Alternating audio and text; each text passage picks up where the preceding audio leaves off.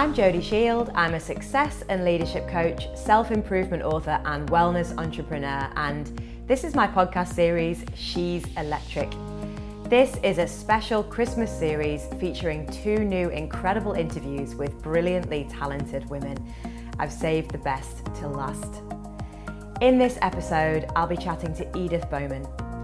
Edith has been working in TV and radio for nearly 20 years, and her personal passion for music and film has resulted in an extensive and diverse body of work. From presenting the live coverage of the televised BAFTA Film Awards, hosting the BAFTA Scotland Awards for several years, and writing Edith Bowman's Great British Music Festivals, and producing the Sky Arts documentary Songs to Have Sex To after winning her first television commission. She also presents the multi award winning podcast Soundtracking, and guests have included Bradley Cooper, Peter Jackson, Guy Ritchie, Steve McQueen, Irvine Welsh, MIA, and the series has hit over 1 million listens. We're going to talk about juggling a successful career with kids, breastfeeding at Glastonbury Festival, energy healing, staying zen, and much, much more. So I hope you enjoy the next half an hour or so, and if you do, then please subscribe, rate, and comment in the relevant section of your podcast app. Remember also to check out the show notes and learn more about me on my website, jodieshield.co.uk. So have a listen, get inspired, and be electric. To say that you're an avid festival goer is probably putting it mildly. I mean, you've written a book on Great British festivals as well. Yeah, my first festival experience was working mm. when I was doing work experience. And so I'd never, there weren't that many festivals around then.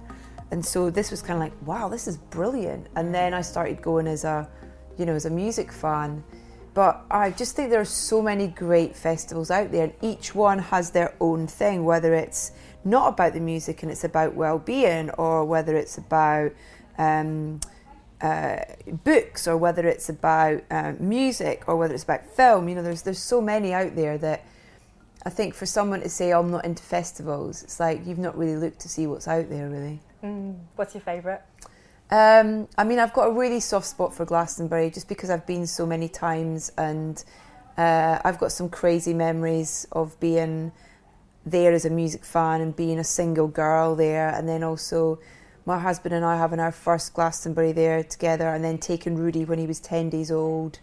I just had a C section and I was on telly running off to breast pump um, in between links and stuff like that. But it's, it's, you make the decisions to do things, and so you have to have confidence in your conviction. And and we kind of, you know, at the time it was like, are we mad? And then we kind of look back and go, I'm glad we did it, and I wouldn't have had it any other way, really. Mm.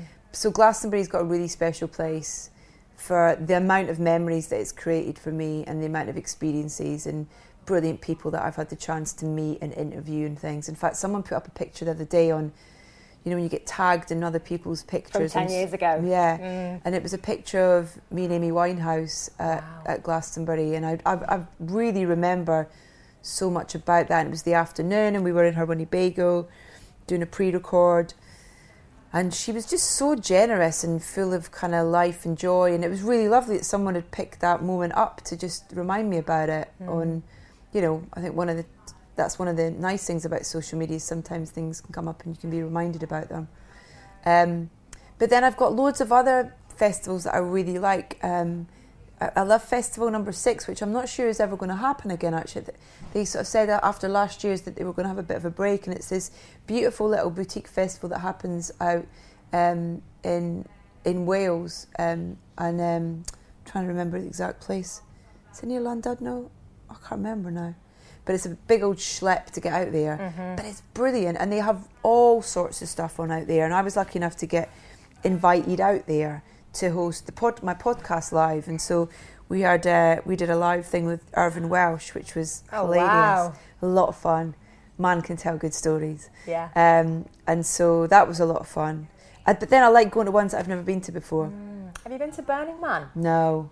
I'd love mm, to go. I met my husband there. Did you? We, yeah, we met there. Oh wow! In amongst all the naked people, and was yeah, he naked? He wasn't naked. Were you no, naked? I wasn't oh, naked, oh, although I do like getting naked sometimes. but we arrived. I never forget. We arrived um, at Naked Greeters Hour which meant that see when you arrive at Burning Man, if you're a newbie, you have to get out and like ring this bell. Uh-huh to announce that you're new and that you're popping your Burning Man cherry or whatever it is. And uh, we showed up and it was Naked Greeters Hour. So literally, these naked men came running up to our RV, opened the door, like got us in, in their arms and just like swung us round. And we were just like, oh my God, where the fuck are we? and yeah, and then what continued was just uh, the most mega festival experience I think I've ever Yeah. had. And you can take kids there as well in, in the RV, yeah. And is it a, is it a completely sort of, would you describe it as like a life changing experience? Yeah, and, and when I went there, it was in 2009, so good good few years ago, and I I feel like I wasn't as like I, guess open spiritually back then as, as as what I am now, and so for me going there, it was it was i mean it's it is breathtaking in in such a way that there's just art everywhere. Yeah. there are art cars to see. There's eye candy neon signs like literally during the day there are so many things to see. At night time it comes alive and it is absolutely like another world. It's Yeah. like being you know it's like getting off on mars basically. Yeah, like yeah, yeah. somewhere really random. Like and you're in the middle of this desert and it as you know it kind of comes up. It's a pop-up little village for like you know a week uh, seven days nine days and it expands and then it builds down they burn the man at the end and it's very poignant Yeah. so yeah it was um it was a I'd love spiritual experience Yeah. yeah. You're going to go next year I'm going to look at flights as go soon as we finish. Yeah, totally. i'm going to download everything i know about love burning to, I man just, I'd love to do that. I'd just like hire an RV and just spend the entire summer driving around the States. yeah me too Um, I've been on tour with my husband out there a couple of times, so I've seen quite a lot of the States. We drove from coast to coast one Yeah, point. amazing Um, and you kind of, it is weird that sometimes you feel like you're in Stepford Wives where you're like waking up in the same place. You're like, hold on, is that not the same? Is this not where I was yesterday? Because everything's the same. Because they're man made. yeah But then you find you come across these amazing like pockets of like bohemian kind of cultureness sort of thing, Mm. like places like Athens in Georgia or Portland in Oregon and stuff, Mm. where there's kind of feels like there's realness going on, yeah yeah and art and culture and music and all that kind of stuff. have you been to joshua tree Not yet, no. mm, are you going there this trip Well, we're going out to. So my cousin lives up in a place called Mammoth um, Lakes, which is a six-hour drive outside LA through the Mojave Desert, Mm. uh, and so um, the plan is is to kind of go via Joshua Tree on our way up there to see him. But I love that drive up through the desert, and then you kind of hit this amazing sort of almost alpine landscape till then you get up in the mountains. It's amazing. Yeah. When you go, go to Pioneer Town. Okay. hmm It's uh, there's a bar there called Pappy and Harriet's, and Yeah. it's Paul McCartney's played Oh, there. wow. Mm. And it has random people like just rocking about up the blue and just Yeah, like yeah, doing a set randomly. and- yeah, I love stuff love like that. Well, Josh Homme from Queens of the Stone Age has got a studio. Mm. um, somewhere near Joshua Tree as well, Mm. where the Arctics did a couple of records and stuff. So yeah, Yeah, I'll give you some tips Okay, after yeah, this. One thing that I do talk a lot about on my podcast is people's journey and, Yeah. and like how how they kind of where they've come from, how they how they get to where they are now, Mm-hmm. and obviously for you it was MTV and then Radio One. And I guess did you always know that you wanted to be a broadcaster? Um, I don't think so. I mean, I kind of I came from a little fishing village in Scotland on the east coast, and you know, population of three thousand, so very small, uh, and that kind of very small community felt kind of claustrophobic to me very early on in life, and so I knew my mum will, will kind of agree. She knew as well that I was going to get out. So I even remember passing, you know, kind of sitting my driving test probably sooner than I should have, but thankfully passing it and that freedom that I felt of having the ability to drive somewhere on my own, to go and explore, be it cinema gigs, anything like that. It was amazing. Where did you first drive to? First place I drove to was St Andrews actually, t with my mates to go to the cinema, to the new picture house in St Andrews. I can't remember what we went to see because the excitement was more, more kind of memorable than the actual film probably. But um, like I remember coming back from passing my test and like ripping my L plates off my little red Metro um, that I'd sort of waitressed my arse off to buy, and uh, and yeah, and then kind of did that gradual thing. But weirdly, my dad's got this footage of me when I was seven. So my mum was just pregnant with my brother, and crazy as my mum is, was on the back of a speedboat in a parachute, you know, those parapont things. Mm. and uh, she was, and Dad had a cine camera. He was filming her, and I had the little microphone. And um, in this footage, I'm singing the News at Ten theme tune. I don't know how I knew the theme tune at the age of seven, but um, and then like do like today, there's a lady up in a parachute. I think she's enjoyed herself, and so I don't know. There was just like there was I guess there was like something in me that was my mum was a performer in terms of she I think if she hadn't had me so young she definitely or not just me but also having that responsibility of working in our family hotel Yeah. if she hadn't had those kind of pools I think she probably definitely would have explored her ability as an actress because she had amazing she still has amazing talent of being a performer I watched her in local amateur dramatics when I was a kid growing up so I have that kind of from her mm-hmm. definitely. But then it wasn't, I didn't know what I wanted to do. You know, I left school and it wasn't like at school I was making radio shows and stuff. I was always surrounded by music and film, actually. My dad ran a little film club in the hotel on Saturday mornings. We always had music around, be it live bands playing in the hotel, um, local radio station coming and doing road shows, all that kind of stuff. And I always used to get all the kind of cast off seven inches from the DJs and stuff. So I could go and ask if they had any spares. Um, and uh, and so, I, I when I left school, I mean, I was kind of like a you know, a teenager was a bit of a nightmare in that I didn't really know what I wanted to do, and I sat you know, failed all my Highers in fifth year, got them in sixth year, but then I think it was just a case of like I'm bored, I don't know what to do, and I applied to because I didn't know what I wanted to do. I didn't really apply for anything apart from PE college hmm. and I got the acceptance letter to be a PE teacher, and it like physically sort of terrified me to the point where I was like, I can't do this, I don't want to do this, and phoned them up and said, I'm sorry, but I can't take the place. And it was really hard to get into, so I felt really bad that I'd kind of wasted their time. But then, uh, because I'd left it late to apply, I went to my local college and did like a diploma in communication studies because it had loads of things I was into. So, video production, radio production, uh, journalism, public relations, um, loads of stuff actually, and it was really practical. And then from that, I went to Edinburgh to uni and did the degree in communication studies. And Edinburgh was really kind of like, whoa, what is this? Big city, big opportunities. And I kind of threw myself into it. I didn't really give uni the commitment that it, I should have. And let, I passed it and I turned up to lectures, but every other minute was spent getting work experience at the local radio station or working in two bars to pay the rent and stuff like that. Um, but it was at the radio station that I kind of really just immersed myself and, you know, asked to do everything and anything so that I could, I was like a sponge and just wanted to learn. And that definitely gave me the kind of insight into that industry and go, there's definitely something here that I could do. Mm-hmm. But even at the start, when I was asking for work experience, you know, I went in and managed to get a meeting with a guy who ran the station, and he sort of sat me down in, in his office and was like, you know, well, what, why should I give you work experience? What do you want to do? And I was like, well, eventually I'd like to have my own show on the station. And he sort of turned around and said, oh, we can't put someone with an accent like yours on the radio.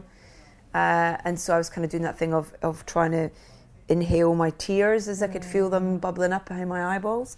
But I was like, I'm not going to let this fucker see me cry. So, uh, and I guess a little bit of me has got this attitude in them that if someone tells me I can't do something, I want to prove them wrong. So, in your face, Tom Steen. but um, I kind of I think that's half of it. Some of the time, sometimes is that well, there's something I've learned is that you shouldn't take no for an answer, but it's really healthy to say no to things so that you can then say yes to the thing that you're meant to do. Love that. So my mum always says to me, "What's meant for you won't pass you by." She's a wise old woman. My mum. She's not old. She's a wise woman. um, but um, I do think that that's true. And you know, I was talking to you earlier about my friend Gemma, who's been a, a really good mate of mine, who's just retraining in in kind of healing in various forms. And uh, she uses me as a bit of guinea pig for her various things that she's learning, be it sound therapy or EFT and mindfulness and meditation, all that kind of stuff. And one of the things she said to me after one of the first sessions she did to, to me was that you need to stop chasing things so much. You need to take a step back because what's meant for you will come to you. And I did, and it was unbelievable the turnaround in that and how much it did. Like physically took a step back from like emailing my agent and stuff, going, "What about this? What about that? What about this?" and just went, "Don't do it." Take a step back. It's a bit like in a relationship, you know, when you kind of when you're like chasing that person, whether you're in the relationship or you just want to be in that relationship, and you suddenly take that step back, and then suddenly they like are going, "Well, hold on a minute, what's yeah. I love that. It's it, it's so like for me it's the term I use is slowing down to speed up. Yeah. And no one in their right mind, especially here in London, can get their head Mm. head around what the hell that means. Yeah. But you just exactly, you know, illustrated what that means. It's that whole process of relaxing, letting it go, practicing non-attachment, and Mm. then waiting for things to come in. Because you're open, you're ready. You're like, hey, I'm ready. Yeah. I'm here. I'm experienced. I've done this and this. I'm on that vibration. Bring it in. Yeah, totally. And almost if, if you ask for things, they'll happen. You know, I'm really kind of, I'm learning so much about that that world through Jem and what she's doing as well. About that thing about you, you know, if you genuinely prepare yourself and ask for it, then if it's if it is meant for you, it will come to you. Yeah. And then if it isn't meant for you at that time, then you'll need to you just go through a little shift. Yeah, Something will come up and maybe it's a fear you want to face or whatever and then as soon as that's transformed, then it comes in. yeah, and it's all about learning about yourself and and listening to yourself as well, and listening to what's going on around you as well. I think just awareness. I think. Uh, totally, exactly. Awareness of yourself, awareness of others, exa- awareness of this. I was exploring this the other day, and um, you know, I, I run uh, group coaching cour- courses and programs online. I've got a community as well, and we were exploring this idea of, you know, is it God? Is it the universe? Is it the sun? Is it the stars? Whatever it is that you want to Yeah. believe in, there's Yeah. something. No doubt, there's something there that is Yeah. guiding us. Totally. And I feel like to your point, you know, about um, you know being open and and slowing down, and you know those things that are meant for you won't pass you by. All of those amazing things that you've shared. Um, as in addition to those things, having this. Do you want to call it faith or trust or something? Trust, yeah, Trust. yeah. That there's something there that is guiding us. Yeah. And the more you exercise that, it's like building a, a muscle. Yeah. Isn't it like going Yeah, to the gym, totally. building your abs or I got s- slightly obsessed last week about. Um, I had to go and talk about Christopher Nolan's film Inception, mm-hmm. and so I wanted to kind of just get a bit more knowledge about the kind of science of that whole side of things, and so fell down a, a rabbit hole um, exploring lucid dreams. Yes. Oh my god! Did you practice? I'm not yet, but I'm planning to. Uh, you know, it's like, oh my god, this is amazing. Mm-hmm. So I'm so that's my new obsession at the minute is kind of just learning more about it before I kind of Mm. take that leap and and sort of try and yeah, try and explore it really. It's an amazing film. Yeah, it's a great film. It's funny because something just came up as you were talking. It's like this idea the world is what you say it is. We see the world through our programs and our beliefs, and your friend Jem will be so into this as well. And um, when you're, you know, willing to slow down, as you're saying, and relaxing, and start to be a bit more present. Yeah. Totally. It's mad what happens. Yeah. You're like, am I in this? Am I in a different dimension? Like, is Yeah. it like I, I'm wa- aware of my, my my breath? I'm aware of like Yeah. what I'm saying. Colors, all Everything. that kind of thing. Yes. The vibrancy of the colours in this room. I'm just looking at this all the time when I'm thinking. I'm like, my God, it's amazing. And you know, I used to escape myself so much through like everything, you know, um, alcohol, drugs, everything that we all used to do when we were kids. And I don't need that. And it's like when I arrived at Burning Man, like I was like, I don't, you know, I want to have. I'm there's so much to see. Yeah. I'm tuned in now Yeah. so much that there's not a part of me that wants to do any of that. Yeah, and it's weird. anymore. It's funny because I was talking about who's I talking to?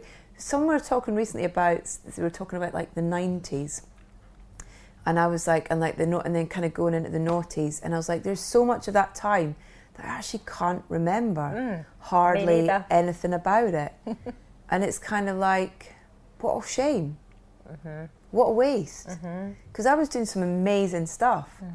be it you know travel shows or I mean I can remember quite a lot of them because I've got pictures and stuff and all that kind of thing but but yeah I kind of like feel oh man I wish I kind of could have you know talk to my earlier self and go just just just take a minute to make sure you try and remember more of this. Mm.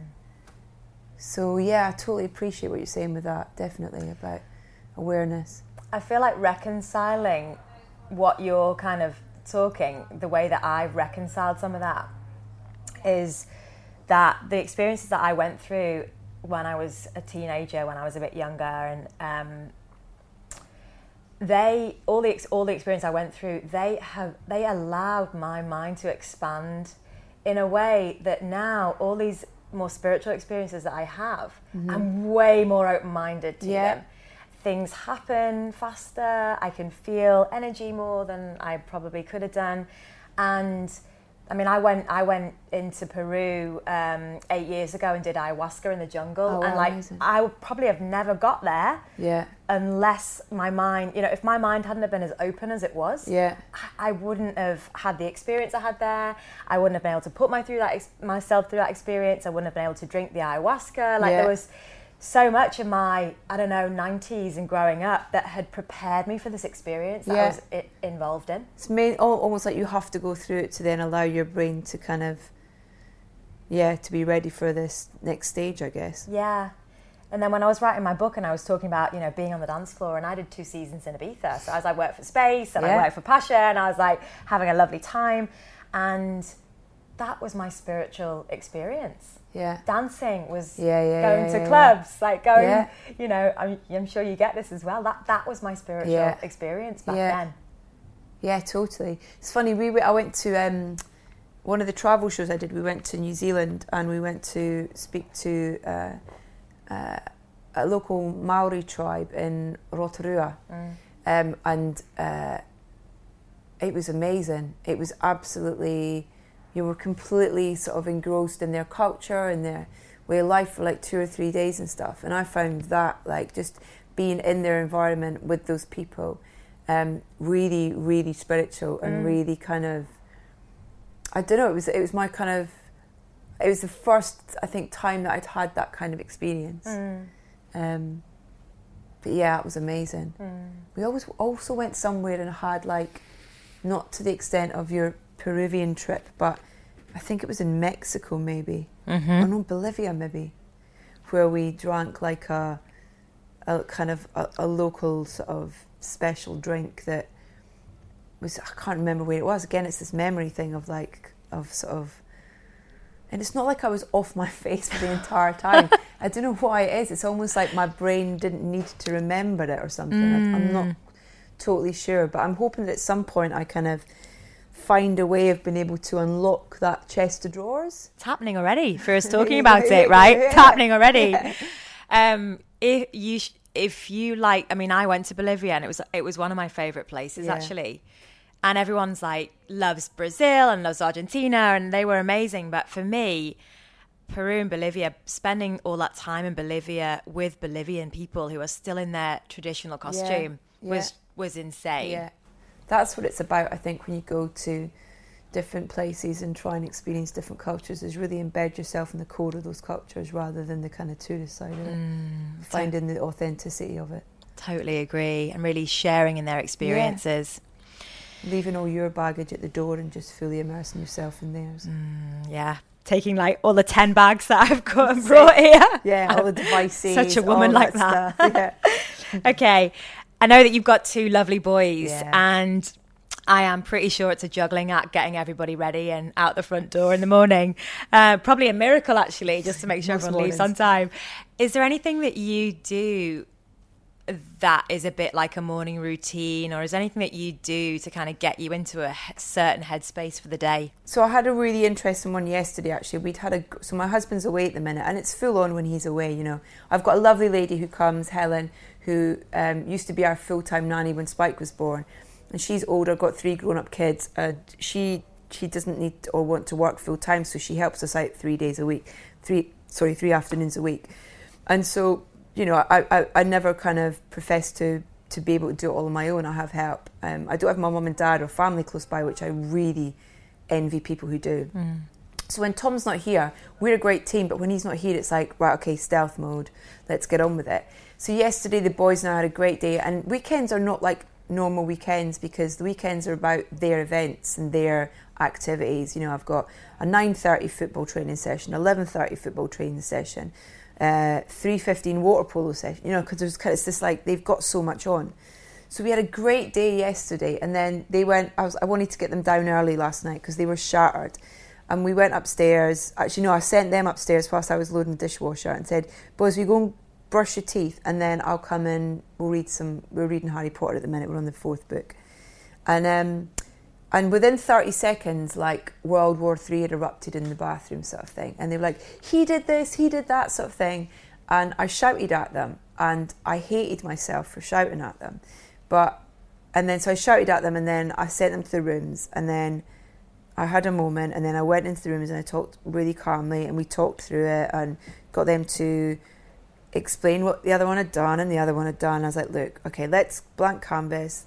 Let's try and not have to go through this conversation again. Let's, um, you know, try and understand that it's not about just what you want. That we're part of a team, and you need to be appreciative of other people and understand that they might need their space. So that wow, can you hear the rain? I The can. I love it. amazing. I love It's rain. from me shouting at It's cleansing.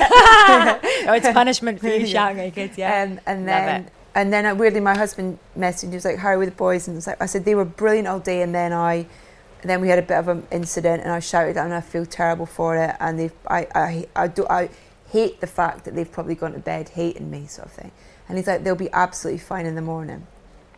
So uh, in the middle of the night, my six-year-old comes up and cuddles in to me, you know, in the middle of the night, and Rudy woke up and he was in such a good mood, and we had a big old cuddle in the morning and stuff, and so it was great. I knew that it was gone, and that we'd kind of forgotten about it. And but I'd kind of when I got up and I was brushing my teeth, I almost kind of just gave myself a moment of going, breathe. That's all yesterday. This is today, and try and come into it with a kind of calm sensibility and talk to them, um, and don't put too much expectation on them. Because I think sometimes I expect too much of them.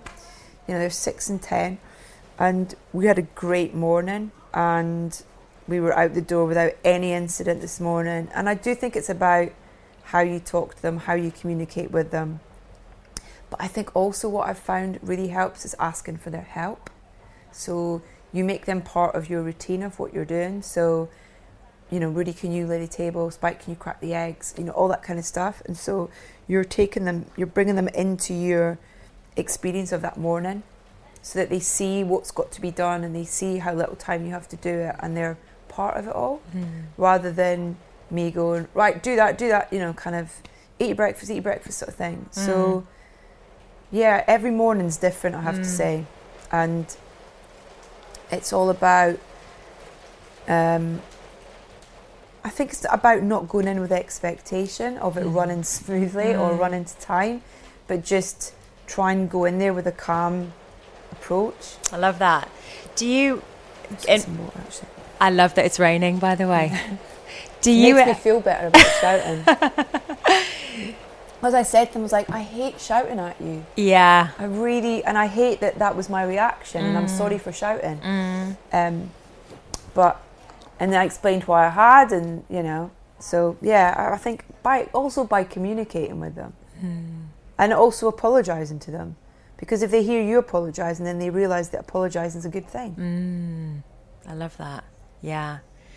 My friend is a doula. Actually, she's a Oh, really amazing. she's an old school doula like Yeah. she's been doing doularing if that's even the word for a long time and you know she she says to me when you have a baby you know speak to the baby the baby can he- actually hear what's Yeah. going on I used to speak to them in my tummy. yeah but also don't need to speak to them like they're babies you Yeah. can speak to them like they're adults because they're people Yeah. and appreciate them as people Yeah. Well, I get So that with a lot of the kids that are like that are at my, at my kids' school. Like, there's a couple of them who, I mean, you know, we do play dates and all that kind of thing, and and they always kind of come up and chat, and I always just chat to them as if they're like my mate, yeah rather than "Who," you know that kind of stuff. Yes. Or talking slowly or whatever and Yeah. stuff. You just kind of go, "That's an enormous ice cream you've got," kind of thing. You know what I mean? You kind of like just rather than pandering to them or talking down to them. do you uh, involve your kids in cooking Yeah. and they love that it. Yeah, they love it, and I think that it also. Um, I mean, Rudy's he's uh, 10 going on 11 and he's brilliant he will try anything. Uh, spike's very got a, quite a strict um, uh, approach to trying new things but at the minute we're trying to try one new thing a week. It's not really working out but never mind we try. Um, but but that's because spike's um, personality is that he doesn't like being told what to do. So if you can find a way of it making of him feeling like he's made the decision then he'll go with it um, but I get that. I totally yeah. get that. But no, they're they really love cooking and they really love food, um, and I think it's a great thing. I grew up in a kitchen, you know, with my mum and her sisters. My mum's one of seven, Mm. and they had a family hotel, and so I grew up in the kitchen. Was kind of allowed to do stuff, and I think that's what it's about. It's about just letting them explore, really. Yeah, it is. And I, my mum was a restaurateur, so Oh, she had restaurants, so similar industry. However, I found it so stressful and it rubbed off on me to the point where I have the biggest mental block around cooking. Oh, really? Yeah. And mum's like, oh, I can't believe it. I ruined it when you were kids. And I'm like, no, but my brother loves cooking. He wants to open a restaurant. Oh, so. I think I just need to get over myself. But yeah, it's Wonder why- interesting yeah. How just I guess when you see stress when you're when you're little and you look at what is stressing out your parents Mm. Yeah, and then if yeah, it yeah. is cooking or another activity you kind of put the two and two together Yeah, it's stressful to cook and then that's how I've ended up being Wow, that's yeah, that's really interesting. My, yeah, I mean, I'm the opposite in that I love kind of.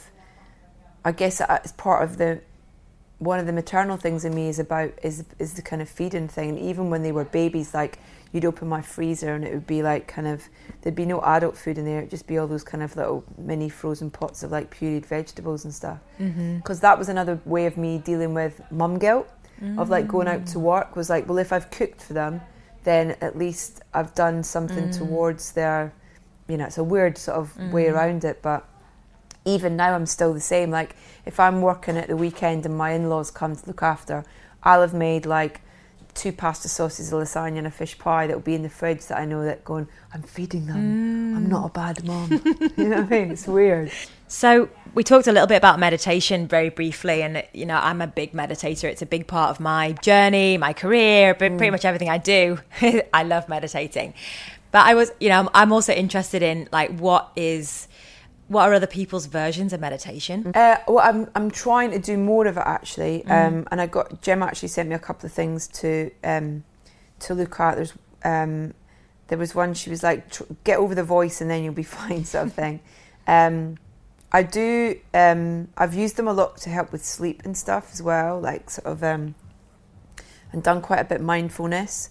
But I, the thing that I that helps me in terms of that sort of the release and the kind of clarity and uh, and kind of almost feeling like I'm coming back to the surface is is is bits of exercise. I'm not some kind of like uh, obsessive exerciser, but they're uh, it's short bursts for me. But I really appreciate, and particularly in the last year or so, I've really appreciated and understood the benefits of it, both mentally and physically. So, like, I do a Pilates class twice a week. Um, like, I do it every Monday morning because it just kind of starts me in a really good place for the week. And then I live right by Hampstead Heath, and I try and do two or three runs across the heath a week, just like three k, nothing big, because I'm I, I don't have the I, I get bored really quickly. So um, that's the other thing that I find is that that kind of um, that I guess it's been out in the fresh air and just with nothing else apart from myself, just to go at my own pace, and I find that incredible, hmm. and I feel all the right things are running through me after it as well. Hmm. Do you feel like after a run like that on the heath where there's just nature, Nature, and yeah. everything, do you feel really inspired when you come back? Mm-hmm. Hmm. I feel like I can take on the world.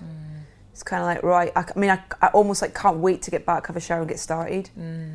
Um, and I get and it's it's weird. I'm now at the stage now that I kind of like like today. I'm like already going brilliant. I'm getting a run tomorrow, and if I haven't had one or two runs in a week, I get really frustrated.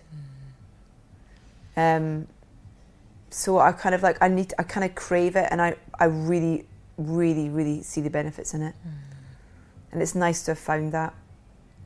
Amazing on the heath as well. It's so beautiful Yeah. there. So what what has been or probably one of because there's probably been so many lessons that you've learned. But what is like a, a kind of big lesson that's kind of come up recently or whatever that you've learned and you've thought, oh my gosh, that was such a big massive lesson. And and and can you share a little bit about how you overcame it? Yeah. as well. Um, well, I think I've said to you earlier about how, uh, um, you know, I'm kind of like I'm really impatient and I'm really, you know, I used to be the person that would chase. So I got really impatient. What about that? What about that? Um, and so there was a, a situation where I'd, a, a job that I thought I'd got, um, and then my agent Caroline called me to say that it didn't look like it was going to happen, uh, and I got so upset like about it and really kind of I was I was kind of I was moody with her and I was just sort of I was you know I was sobbing not sobbing about it but I was crying about it because I was really like disappointed. Um, and then that's when I when when Gemma did the, this the the, the um, session on me and she was just like you need to you need to take a step back and you need to if things aren't happening they're not happening for a reason. So you need to not let it you know it's kind of go okay I've accepted that and move on. And so I've, I've made a con- conscious effort to kind of put that to bed and go well it wasn't meant to be. Uh, I need to sort of open myself up again and get ready for whatever's next and stuff. And then I got the job that I thought I hadn't got. Um, and it was really weird. Um, and kind of was like shit this stuff's amazing. So um, I think that that's kind of that was a big lesson for me as well in terms of you know a, a also just, I hated. I didn't like how I'd been like moody with Caroline and I was like I'm really sorry for getting she's like you care about what you do. You love what you do so when it it's not happening and I, I- she's like I get it you know don't it's fine. But I was like well no but it's not right to be like that with you so I'm sorry. Um, and so yeah it's just that thing of kind of not taking things so personally and it's not got anything to do with your ability or your skills or anything like that it's just just accept that it's not meant to be and take a step back and get ready for the next thing mm, That's so powerful. This practice of attachment is is something that humans struggle with so much, mm. and because we naturally get attached to things, because that's just the definition of who we are. We love getting attached to things and ideas, and Yeah. Simply saying to someone, you know, let it let it go, let it go, mm. is such a big ask mm-hmm. because when you let it go in your mind, you think, well, I'm losing control and I'm letting go of that, and I need to hold on to that because I need to hold on and make sure it happens. And I want to actually, frozen at you right Yeah. that's it. that is it. yeah totally is. Absolutely. So as soon as you let it go, you're like, oh, It is. Yeah. It's like it's a physical thing as well. It's kind of, you know, and I was definitely not in the kind of headspace for th- that conversation to resonate with me ten years ago, probably. that's it. But now because I feel like I, I don't know why. I don't know whether it's just because I've surrounded myself with, with people, with with with treatments, or with with whatever practices that have opened me up to it, or um, given me a more of a freedom to accept things like that. Then I definitely feel the benefits of it. I mean, I kind of I see a I go and get acupuncture with this lady maybe once every three weeks, and I went to see her primarily at the start for um, hay fever, mm-hmm. and so someone said she's amazing and she she'll kind of sort your hay fever out. So I went to see her, and obviously with acupuncture, she doesn't she can't just kind of stick a couple of needles in the hay fever points and that's it. It's about balancing everything up. Yeah, yeah. And so she, um, in fact, she was the very first person to do sound therapy on me with her tuning forks. Yeah. And so she does. It's powerful. The tuning forks is really powerful, isn't it? Unbelievable. Yeah. I mean, I have out of body experiences. It's Yes. unbelievable.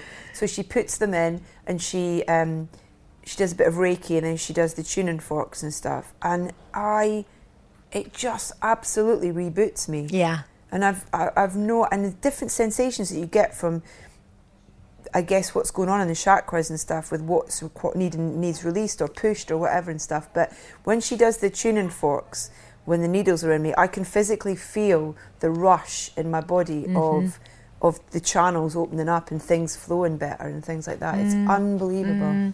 And isn't it amazing when your mind starts to connect that there's actually something's happening? It's Yeah. tangible, it works. And Yeah. then it's easier for you then to start believing Yeah. in it more. Yeah. And when you believe in it more, then it really, really works. It really, really works. It's amazing, it's isn't just it? about having an open mind about it, really. Absolutely. Mm. I love that. Um, one of my favorite things to do, actually, I've got some with me, is I, I created these um, like happiness card things. Oh. You know what? To give out on the tube to people because Oh, we, ne- we need them. there, there they are.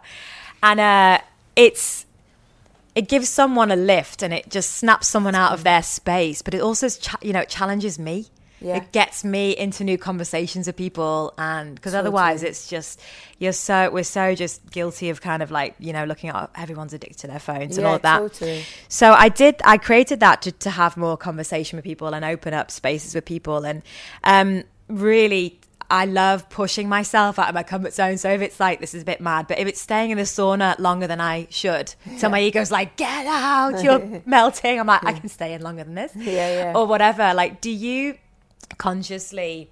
have that thing where you're like right i'm gonna i'm gonna keep pushing myself out of my out of my um, Yeah. comfort zone and be in that learning zone and give me some examples about when you do that Well, I did that in Pilates this morning where we were doing a side plank with a with a with a hip raise that nearly killed me. I was Yeah. like, she's like, you've got ten seconds to go, and I was like, I can do twelve. You know, kind of like it's like it's mind over matter Absolutely. so much of the time, um, and I think that I just think that you've. I mean, I, I don't get the opportunity to be honest to to step outside my comfort zone. There'll be occasions where, like with work things, where you get, um, like I did this thing last year, which was a, it was a live um, vodcast, if that's what it's called, um, about the sustainability of our future transport systems. Mm-hmm. Totally not my specialist field yeah but I loved it. Mm. I absolutely loved it, and I mm. think it's that thing where when you're at school, you have this thing where you're you're you've got no option. You're learning. This is your school years, and so you almost kind of rebel against it in a way. And I also just think that our brains aren't ready to take in all that information. Mm. I can't remember jack shit that I learned at school. me neither Um, and so it gets to a point, I think, where you're an adult, where your brain craves information, it craves learning. And I went back to school when uh, I was pregnant with Rudy, actually, to do a night class in photography, just at um, uh, a college up in Islington. And I loved it. It was just one night a week, but I was like, this is brilliant. And then even with things like all the research that I do for the podcast with, you know, all the different directors and producers and all that kind of stuff, you know, I dive in to research and I, I do all the research. So just reading up and learning stuff and and like the inception thing and diving down that kind of rabbit hole of like the science of lucid dreams it's like really not my field but i am loving learning all this new stuff so i think that it's a really healthy thing to do is kind of find something that kind of does take you out of your comfort zone that you are learning something new Mm, love that. I've got a tip for you Yeah. with the Pilates and when you're learning your new, new moves. You know, when the mind starts going like, oh, what am I having for lunch? Oh, and like just taking Yeah. you on a trip. I. I'll I'll just repeat over and over again. I can, I can, I can, I can, I can, I can, I can, I can, I can, and it just does something magic and gets you really super focused. right i need to not take the bed by the window as well because it's the distraction of the traffic which i think is going to help me forget how long i've got to hold this pose for but actually it just It kind of makes you wanna be on the street. oh i really want a coffee from the coffee that kind of thing Absolutely, totally get that.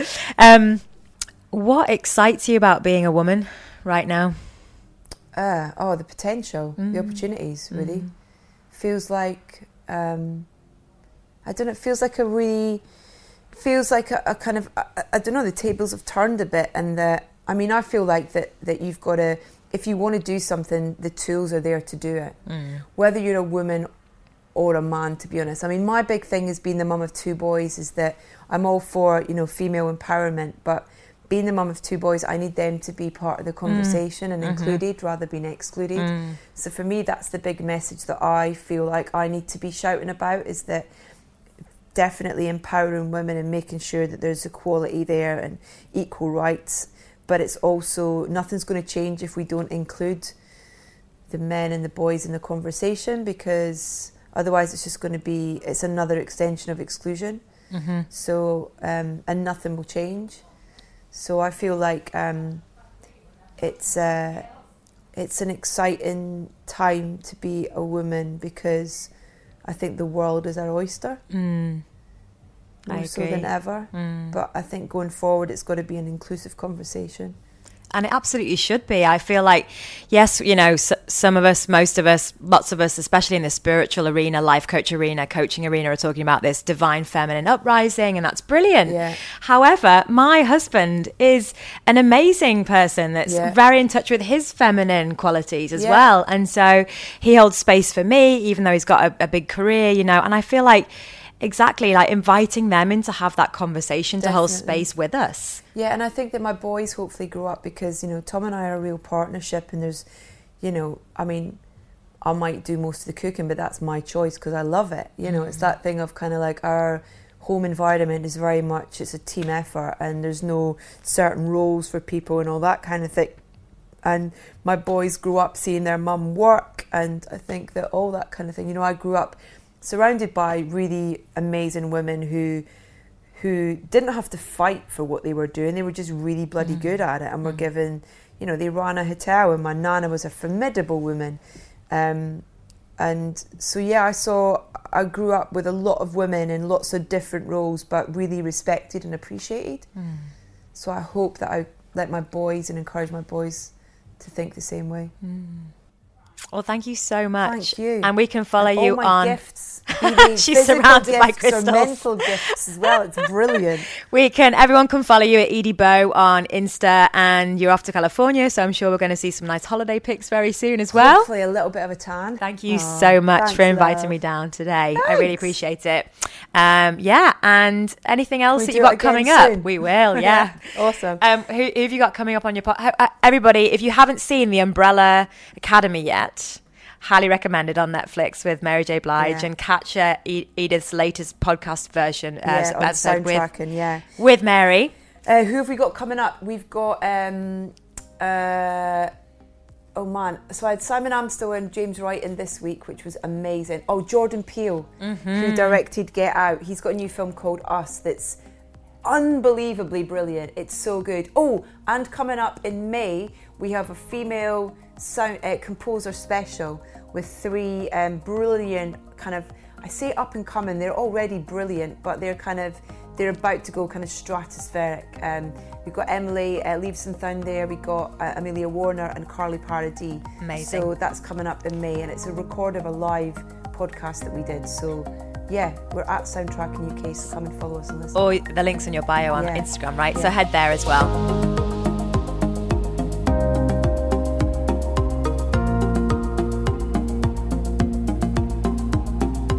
So that was the lovely Edith. We had such a powerful chat. It was just like chatting to an old friend. So, so easy. And we had so much in common. We gelled. So I hope you enjoyed this episode of She's Electric. Remember to share it with your friends, subscribe, rate, and review the podcast. Thank you so much. And I'm going to be back next episode with another electric woman.